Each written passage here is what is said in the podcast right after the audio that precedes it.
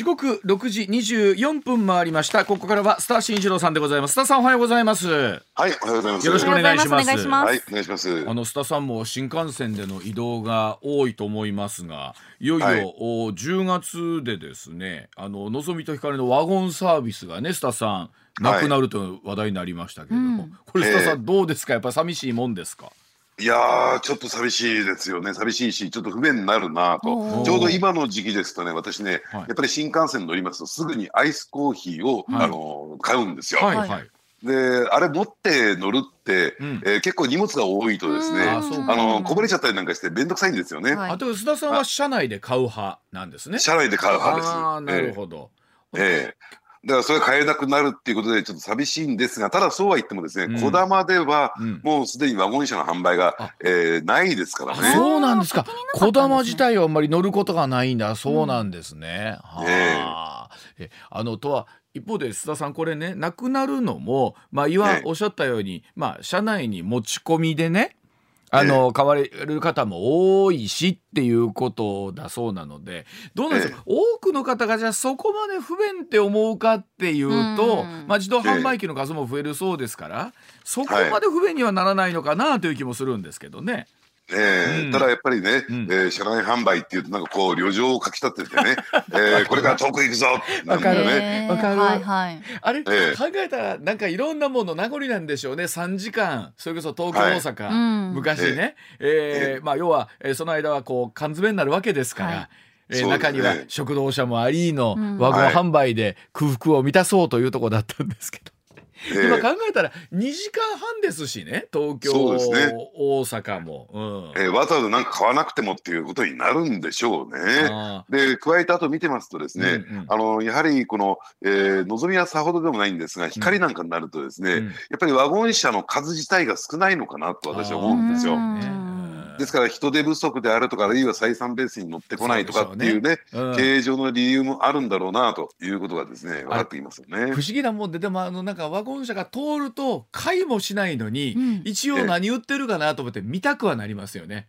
そうですね、うんあと最近はですね、うん男性の販売員の方もいらっしゃってあね、そうだそうだ。うん。ええでそこからちょっと買うとなんか失敗したなみたいな感じになっていやなんでですか？なんやねん。あ、あのでもそれはあのまああるでしょうね。ただ一方で あのどうですか？例えば女性の方とかイケメンの方がいたらこの方から買いたいなっていうのもあったりするでしょうしね。そうですね、うんまあだから、うん。そういった意味で言うと、ん。やっぱりあのね、うん。あの男女雇用機会均等法じゃないですけれども。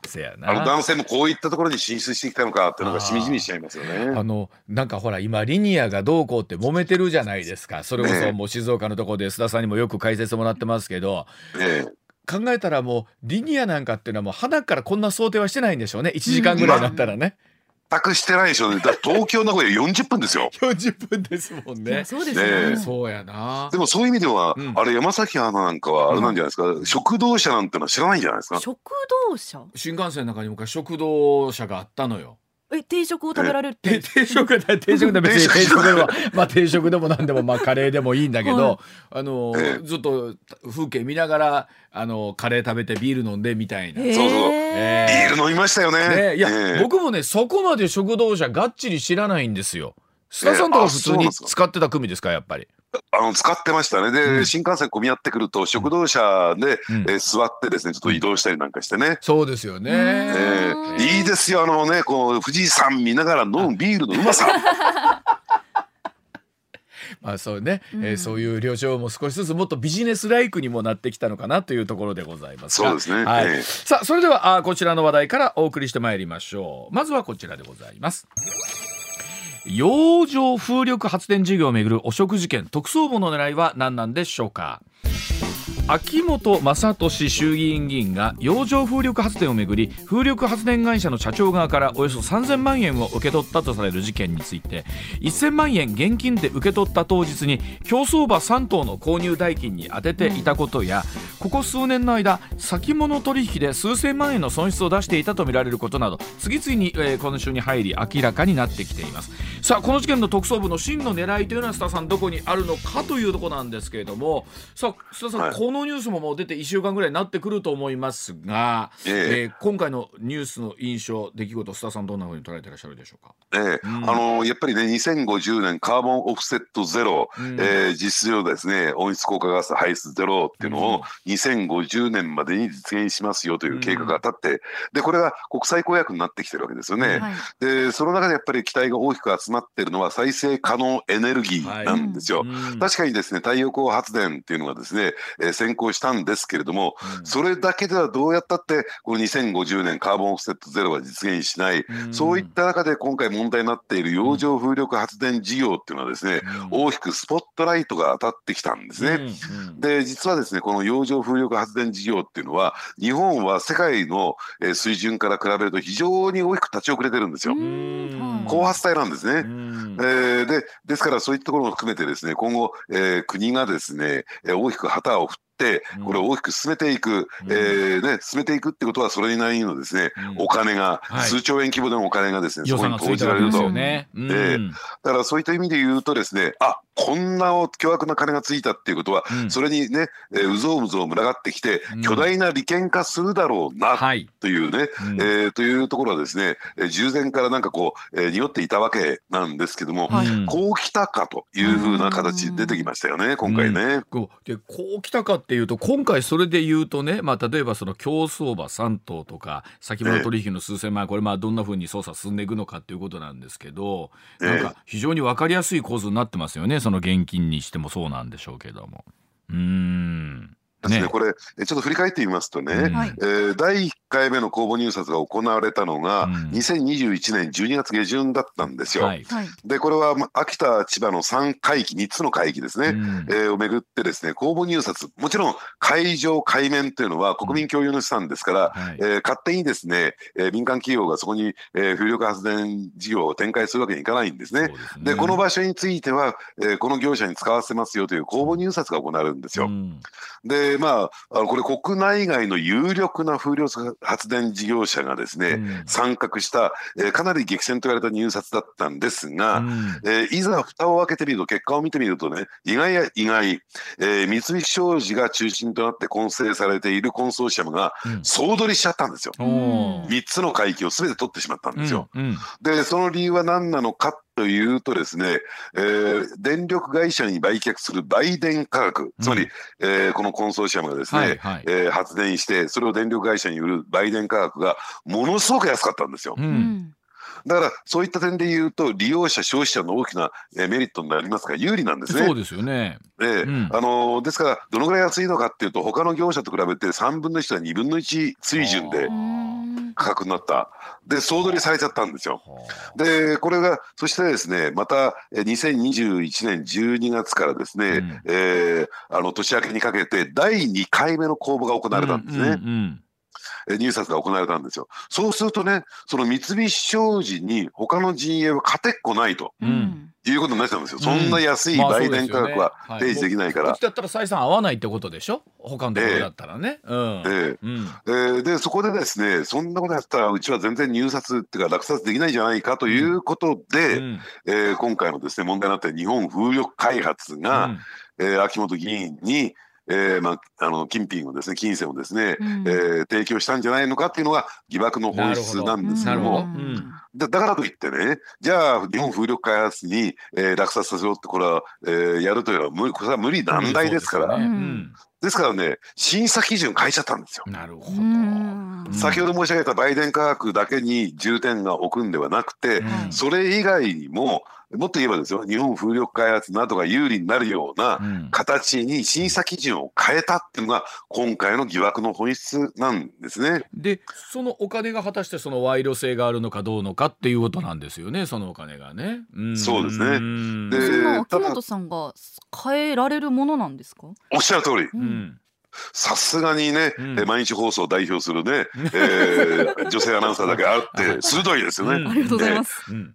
でこれのどういうことかというとですね、はい。要するに秋元議員ってそんなに大物じゃないよねと。ああなるほど。ううん。まああの秋元議員だけの力でそんな審査基準なんか変えられっこないよね、うん。もっと他に大物議員がうん。バックについてたんじゃないですか、うん。というところで今注目されているのが再生可能エネルギー拡大推進議員連盟という議連があるんですよ。で秋元議員はこの事務局長やっててね、うんで再生可能エネルギー拡大推進議連ですから風力発電もっとやれとかね、そういうことをやるそういう議連なんですよ。うんでここの顧問にはまあ、別にその人たちが何かやってしでかしたってわけじゃないんですよ。うん顧問の方をですね、えーとりあえず紹介していくと、うんえーかつて経産大臣やっていた幹事長やっていたうん甘利明さん、うん元首相の菅義偉さん、はい。で今をときめく河野太郎さん、ねなんていうですね。非常に秋元さんは近いんですよね。うん。で、あのー秋元議員っていうとですね、うん。もう数少ない数少ないもう一回繰り返しますね、うんうん数少ない河野太郎議員の側近議員なんですよ。数少ない。数でも河野さんってねそれでいうと国民からは次の総理大臣にしたい人で必ず上位に出てくるうん。国民的人気はすごくある方じゃないですかそのいろんな名前の中では。でもやっぱり、はいやっぱり党内ではそんなにやっぱりいらっしゃらないんですか審判の方っていうのが。あのーやっぱりね、うんあのーなんていいんですかああやって上から目線でね、うんえー相手をですね見下して怒鳴りつけるような人にうん人はついていかないんですよ。うん。それでいうと、その河野さんと秋元さんというのは非常にそのまあ近しいあのいわゆる側近と言われる人なんですよね。ん。そうですね。ん。だからそういった意味で言うとですね、うん。要するにそのじゃあ秋元ねそしてその河野太郎さんを支援しているのが先ほど申し上げた、うん。えー菅義偉元首相うん。でありね、うん。で今永田町でこれはあくまでも怪文書ですよ、うん。あくまでも怪文書だから、うん。えー裏付けが取れてるわけじゃないけれども、うん。そうそういった面々に加えて小泉進次郎さん同じ神奈川県選手のね、うん菅井さんと、うん。こういった人たちがこのね、えー今回の基準変更で動いたのではないのかみたいなね、ん。そういうまあもともと環境大臣やってましたからね、うん。小泉進次郎さんもね。うん。というような指摘というのがうん。噂というのが流れているわけなんですよ。ですから繰り返しになりますけれども今回の審査基準を変えるにあたってだってあの2回目の公募が行われてる最中にはいその公募を一旦ストップしてうん。審査基準を変える。荒技すぎますよ。見え見えすぎますよ。あのおそらくごご経験ある方、な例えば入札とかご経験ある方そうだと思いますけど、うん本来このルールがこんな基準でやりますよってそれにのっとっていろんな予算立てをしたりとか、うんいろんな仕組みを作るわけなんですよね。で、ええそれに対して途中でえルール基準変えますとなると一からまた戦略練り直さなきゃなんないし。ええおっしゃる通りですねそれに対してまたいろんな手間がかかってくるわけですからそこに何があったんだろうって参加する方からは絶対思いますよね。鋭いですね、うん毎日放送を代表する男性アナウンサーだけありますね。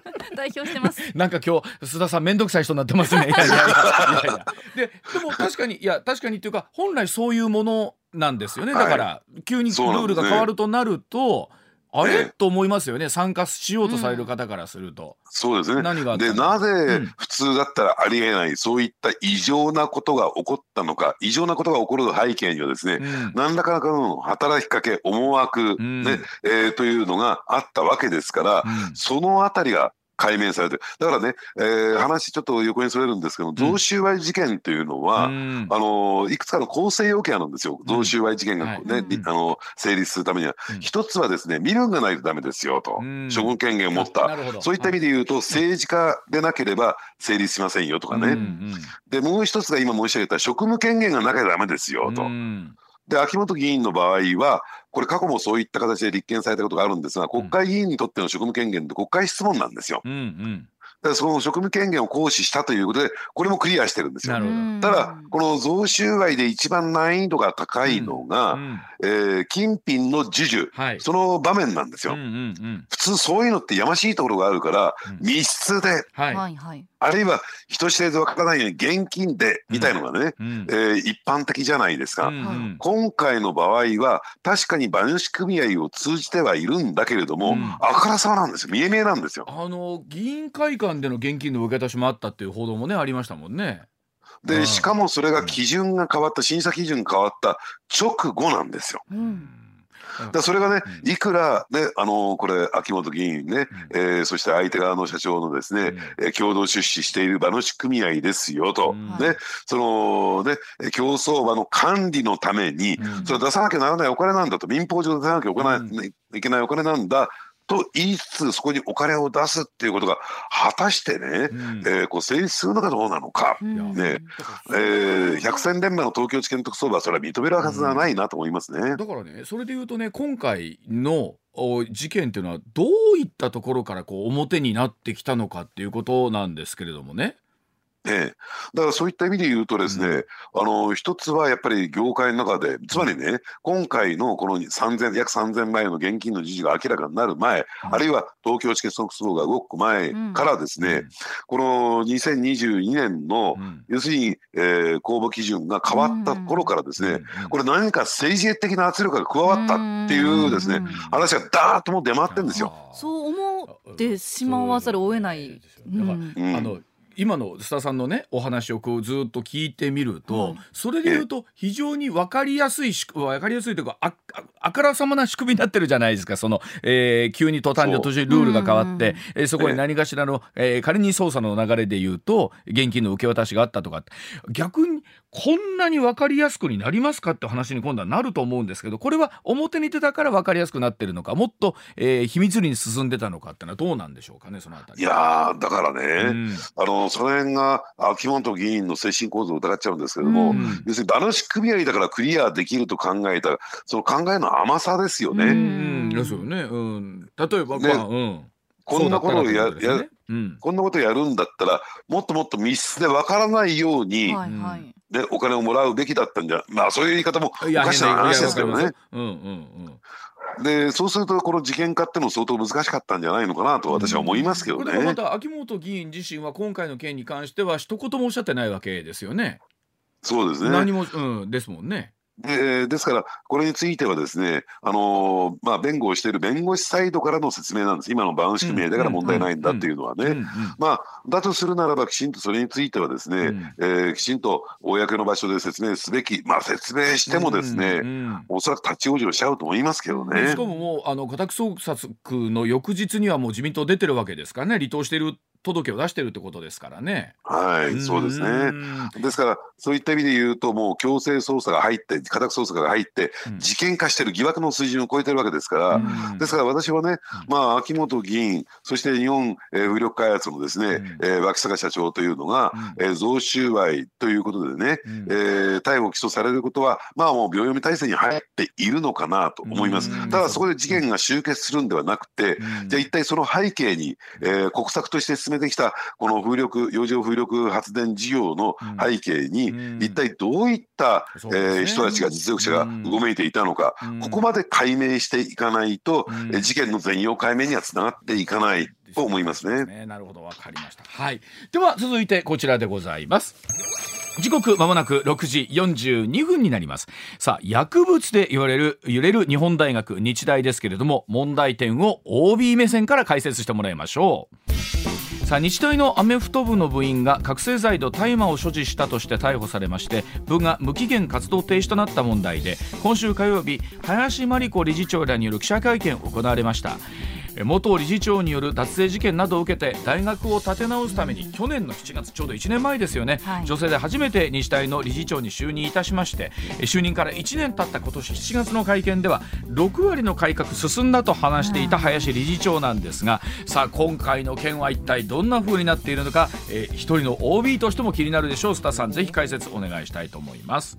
はい、うん。あの今回のですね薬物事件で一番の大きなポイントというと、うん。要はそのいわゆる空白の12日間と言わはい、れているものですよね。ね。はい。えーつまりアメフト部の部員の荷物からですね、うんいわゆる植物片、うん。ねえーその植物片が、えー大麻のですね、うん。マリファナの、えー断片ではないのかというね、うん。えーそういう疑惑があったんだけれども、うん。えーそれをですね、えーまあ言ってみれば警察に届けることもなく、うん。ねね。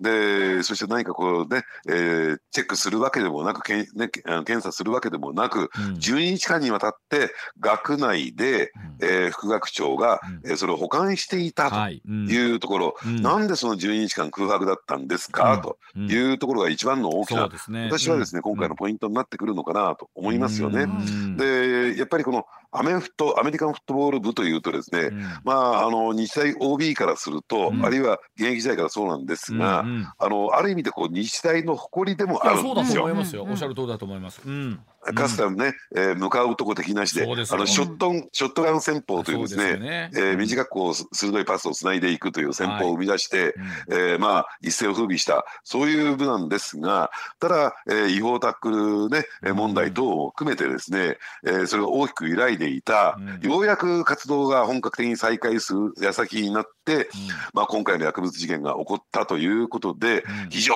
に非常に残念な、えーうん。気持ちなんですけれども。うん。ただですねこの大学の体質っていうところを考えていくと、はい。まあ、今回の先ほどの空学の12日間というところに対してはうん。どうもですねなんていうのかな、えーやっぱり異常な状況を感じざるを得ないんです。それ何かっていうと、うん。あの日大には今回ですね、えー記者会見に、えー中心になって応じたうん。澤田副学長さんでいらっしゃるんですね。うんうん。でこの方はもともと東京、えーですね、検察庁ご出身で、うん。まあ、あのいわゆる、えーそういう司法関係者なんですね。そうですよね。でえーひそして危機管理部の、えーまあ、教授をやって、うん。今は非常勤講師をやっておられる方なんですが、うん。で今申し上げた危機管理部、うん。えーこれは日大の湘南キャンパスにある、えー比較的新しい学部なんですけれども、はいはい。これもですね、えーまあよあのタックル問題が問題のタックル問題が出た時にもうん。浮上してるんですけれども、そうですよね。いろいろ揶揄もされましたよね。危機管理学部なるものがあってって言ってね。ええうんうんでうん。実はですねこの危機管理学部っていうのは、退院された前、ね、理事長の田中氏がですね、えー肝入りで作られたところでして、うんでまあ日大っていうとですね、うん。あの結構警察官になる方多いんですよ。そうなんですね。うん。ええ。うん。警官になる方が多くてですね、うんうんまあ、そういった警察とのパイプというところを意識して、うん。要は、えー企業の危機管理を中心とするんですけれども、うん。えー警察 OB の受け皿にもなっているそういう学部なんですよ。う。ん日大と警察の関係ってのは非常にこう親密私たちのが現役時代から非常にこう親密だというのがあったわけなんですね。うん。でそういうですね、えー親密な関係というのが、うんえー今回ですね影を落としてるんじゃないのかあんまり表に出てきませんけどね。だからというのが私なりの見方。つまりその空白の12日間であるとか、うん。あるいは、えー大麻を吸ったという学生がいるにもかかわらずですね、えー学内で調査をさせてくれということで、うん。要するに捜査よりも学内調査を優先する。それを、うん。そういう状況を許してしまうというね、うん。強引にそれを押し通してしまうというね、えーそういうところの不可解さっていうところがですね、えー今回のですね事件の背景にあるのかなと思いますね。今確かにお話を伺ってるとその副学長がね、えー大学は捜査機関でなく教育機関なので、えーその分うなんだろうしっかりとこちらで捜査をねまあこちらで調査をして、えーなんならその自首を促したいというようなお話ありましたけれどもそのあたりっていうのは今お話の聞いてると出てくる発想なのかなという気はしますよね。一方で警察はいやそんなことは言ってませんよってお話も一方で須田さんあるわけじゃないですか。はい、うん。まあそのあたりがね、ん。どっちの言い分が正しいのか今後にかあのかかってくると思うんですけども、うんあのただですね確かにね、えー大麻というのは吸っただけではこれ罪にならないんですよ。はい。うん。だから吸うにあたってはですね、えー摂取するにあたってはうん。所持しなきゃならない、うん誰かから買わなきゃならない。あるいは提供を受けなきゃならない、うん。その時点でもうこの罪がはい。成立してしまうんですね。うんでですからそういった意味で言うと要するに吸いましたって申告があった段階でそれに付随して違法行為が行われてたと疑うにはうん。極めて濃厚なんですよ。だからその時点でもうすぐにですね、うん。えー警察にその捜査をですねうん。バトンタッチすべきなんですよ。そんなね、あのなんていうんですか、教育的観点からというよりも、教育的観点が成立するのは、罪を起こす犯す前の話であって、もうそこで、えー違法行為がは、ね、発覚、まあ、明らかになってるわけですから、そこはね、学校がやるべきじゃない話だと思いますけどね。大学っていうのは常に大学の自治っていうのがテーマでね、えー各大学がですねそれぞれいろんなその権利を勝ち取ってきたところってあって一方でその分自助努力っていうのはものすごくむ求められるところではあるわけなんですけれどもあのそそれでいうと須田さん今回思ったのは林真理子さんが、えー、と去年、まあ、夏理事長になってなって、えー、まあ、それこそ一から改革もゼロベースから見直すぞっていうようなところだったと思うんですけど、はい、今回とか聞いてるとねどこまで林理事長にいろんな情報を含めて上がってたのかなっていうのもどっかでこう感じるところあるんですけどね。ご本人はお飾りと言われることに対して非常にまあ憤慨してらっしゃるし、えー、ねまあ、もちろんやってらっしゃるって思いはあるんでしょうけれども。うん、まあ、あのそういった意味で言うと、うん、まあ、本人はね不満かもしれませんけれども、うん、一生懸命やってきたという事実があるから不満かもしれませんけども、はい、やっぱりお飾りであったことは間違いないと思いますよね。でどうしてかっていうと、この手のですね、うん、えー、その悪い情報を早く上げろっていうのは、はい、えー、組織運営では鉄則なんですよ。そうですよね、でそれが危機管理のいろはの「い」ですよ、うんうん、トップが知らないという、うん、えー、状況はもう危機管理としてはゼロ点だと私は思いますけどね。はい、あのなんか今回ね、まあ、本当いろんなものを考えてみるとじゃあそのビッグモーターの、えー、社長はですねどれぐらい全部を知ってたのか、えー、知っていながらああだったのか本当に知らなかったからむしろああだったのかみたいなお話をありますけど、どこまでが本当理解しているのか。でも最後はやっぱりトップ責任取らなきゃなんないでしょ？どこかで須田さん。そうですね。で、まあ、ただ、林真理子理事長の場合は、責任を取らせるための、うん、えー、理事長ではなくて、うん、いわゆるお飾りとしてね、うん、要はあのイメージが、で日大の体質が変わりましたよっていう、広告と宣伝塔の役割ですから、要するに、そこで本人がそうじゃないとするならば、なんで今回、えー、的確な、えー、指示判断が下せなかったのかっていうところをですね、もっともっと、えー、自分の口から説明すべきだと思いますけどね。ね。まあ、どうでしょう、やっぱりさっきも言ってたんです須田さん、あの OB とするとね、まあ、皆さんそうだと思いますが大学の前がネガティブな事件で出てくる時って本当切ないですよね。そうですね。えー、なんかね、えー、卒業生あるいは現役の学生もそうだけれども、うんうん、なんか、えー、そういった中にも同じことをやってるやつがいるんじゃないかみたいなね。ね、であとそれこそ今日の夜あのリーグあの、ね、に参加するのかどうかって話あるんですけれども、もちろん今のご時世なかなか全部が全部連帯責任っていうと本当に一生懸命やってた子かわいそうだなって思い。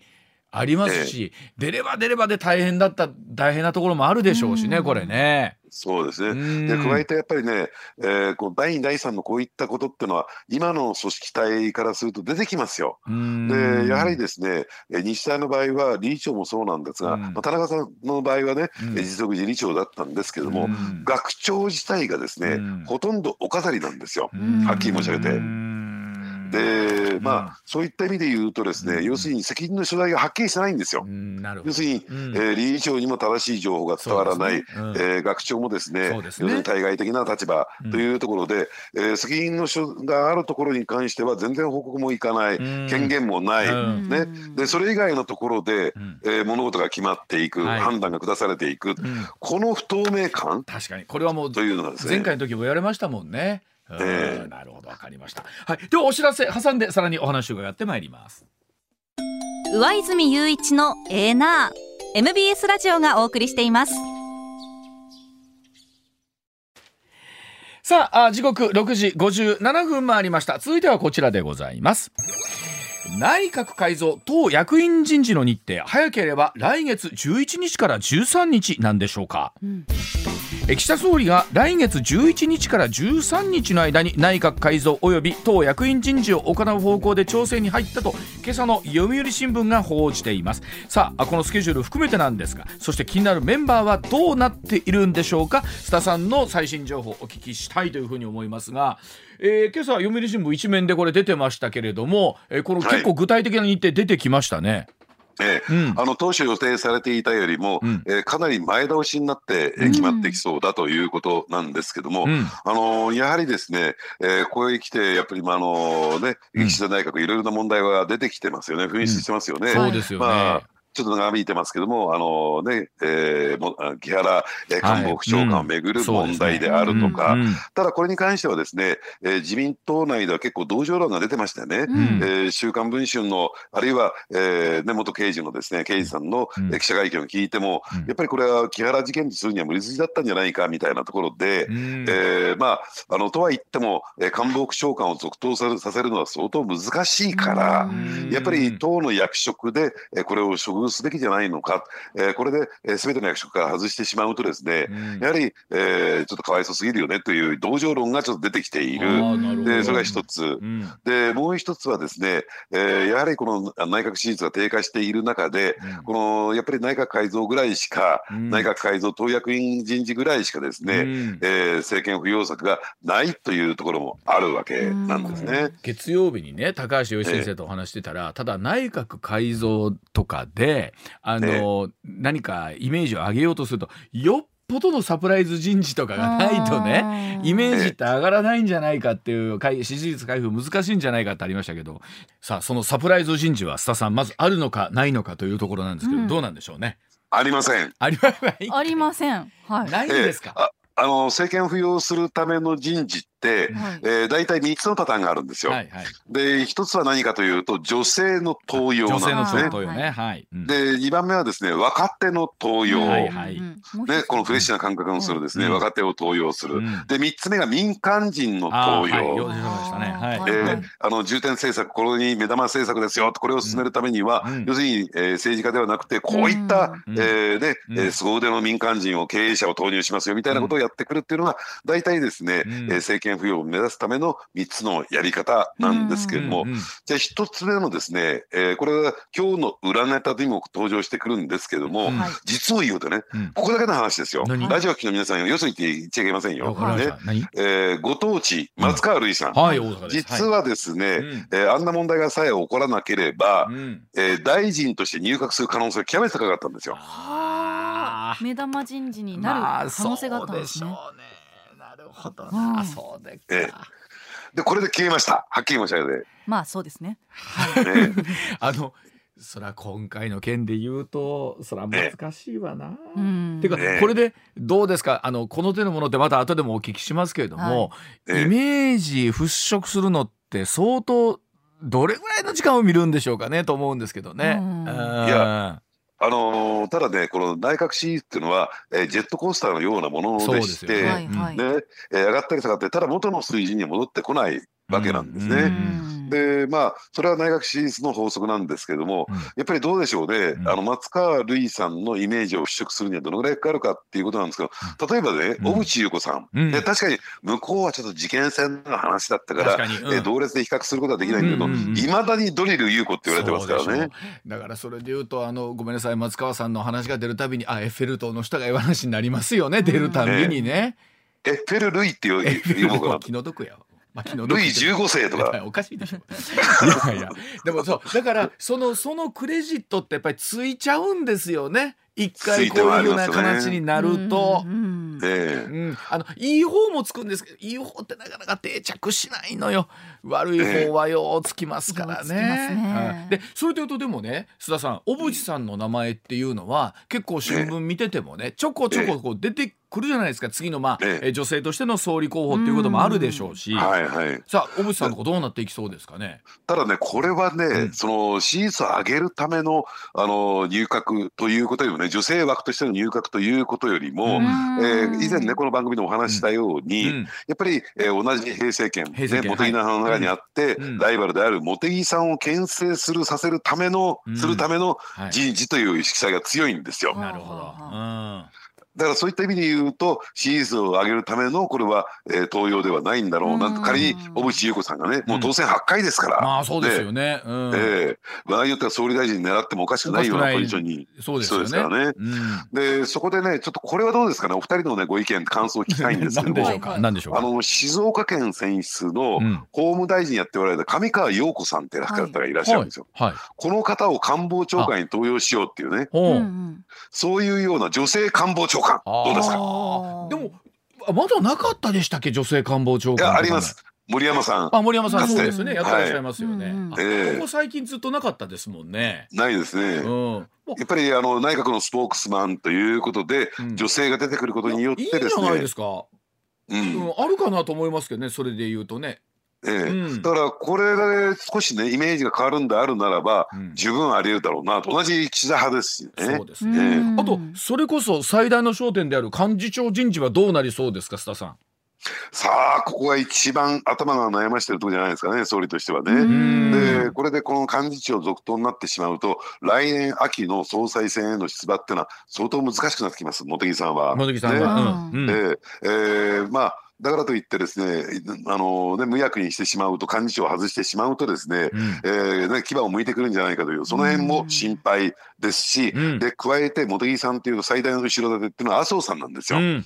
で麻生さんはの意向としては幹事長続投なんですよ。つまり岸田さんにとってみるっていうと、えー、茂木さんを外すということは、うん。ねえー麻生さんの意に背くことになりますからね、うん。そっちはそっちで怖いねと。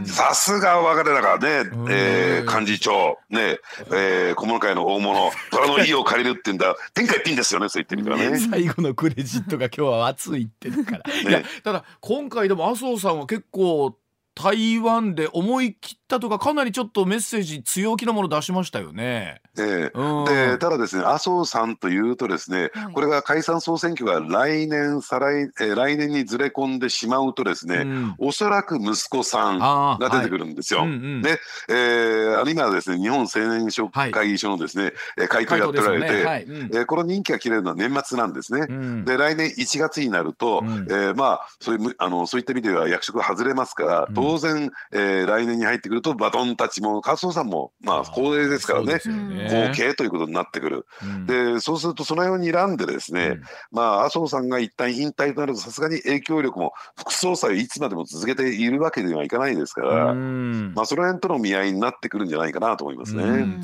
まあ、あのこれ日程出てるってことは、まあ、出るう以前からでしょうけど党内は、えー、そわそわしとるんでしょうねきっとね。うん。えー。いやそわそわってもう一つの意味があるんですよ。つまりもう岸田政権を泥船化してるよねと。ではあここで入閣してしまって、うんあんた大臣になったんだからっていうそういう権利を失うっていうのはこれ損じゃないと。えーだからここで乗らないという手もあるわけですね。まだ乗りたくないか。ええうん乗っておかない方がいいんじゃないのかっていう判断もあるんですよ。はあ。難しいな。でもあのあのご、えー大臣に、えー今回ぜひなっていただきたいって言われて、悪い気をする人はいないですからね。え。うん。えでただ乗乗った瞬間数ヶ月で大臣なんてなっちゃったら目も当たれません。お国にしようかなと思ったら元元大臣になっちゃったりなんですよね。もうなんかわわずか数ヶ月の大臣だったいやもう、ええ。ほんま。あのいつもあのいいつも須田さんと話をしてるとあの本当に悲哀を感じますよね。もう、うん、なんかサラリーマン川柳ならぬ議員川柳みたいなのもあっていいんじゃないかとそれはこうなんか思っちゃうところがありますけど。ちょっとした判断ミスがですね致命傷になりますからね。はい、ではあの45分からの裏ネタも楽しみにしております。はい引き続きよろしくお願いいたします。はいお願いしますはい上泉雄一のエーナー MBS ラジオがお送りしています。ツッコミニュースランキング。時事問題から芸能スポーツまで突っ込まずにはいられない注目ニュースを独自のランキングでご紹介。ランキングを紹介する前にまずはスポーツと芸能の話題から、昨日東京ドームで行われた巨人対阪神の試合は延長11回の末に阪神が5対2で勝利。はい。阪神は6連勝でうん。勝ち越しが今シーズン最多の20に到達しました、いやすごいね。またこれにより巨人の自力優勝の可能性が消滅し、うん。自力優勝の可能性が残るのは広島のみとなりはい。最短で15日にも阪神の優勝マジックが点灯することになりました、まあもちろんこれからのゲームを全部勝ってカープが全部負けるっていう大前提ではあるんですけれども、まあその分裏でカウントはずっと直実にね、はい減ってってるということですからいやでも昨日の勝利もでかかったですよね。5日後にはもしかしたら転倒してるいかもしれないやーまあなかなか気の早い話ではあると思いますが、はいまあ本当あの5月6月の頃の調子の良さみたいなのが戻ってきた感じありますね。はい。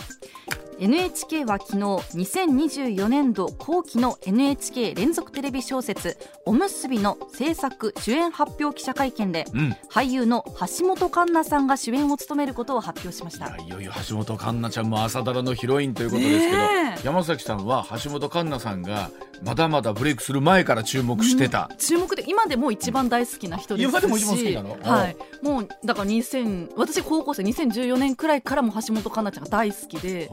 え山崎さんの言うところの一番の魅力はどんなとこなんですか、えーこんなに可愛いのうん。に親近感があるところですこんなに可愛いのに親近感が、はい。あでもなんか本当なんかいろいろ方のお話聞いてるとすごい人たらしというか、そうそうあの人好きする方なんですってね。うん私も偶然お会いしたことあるんですけどその時も本当に、まあ、いわゆる神対応だったんですよ。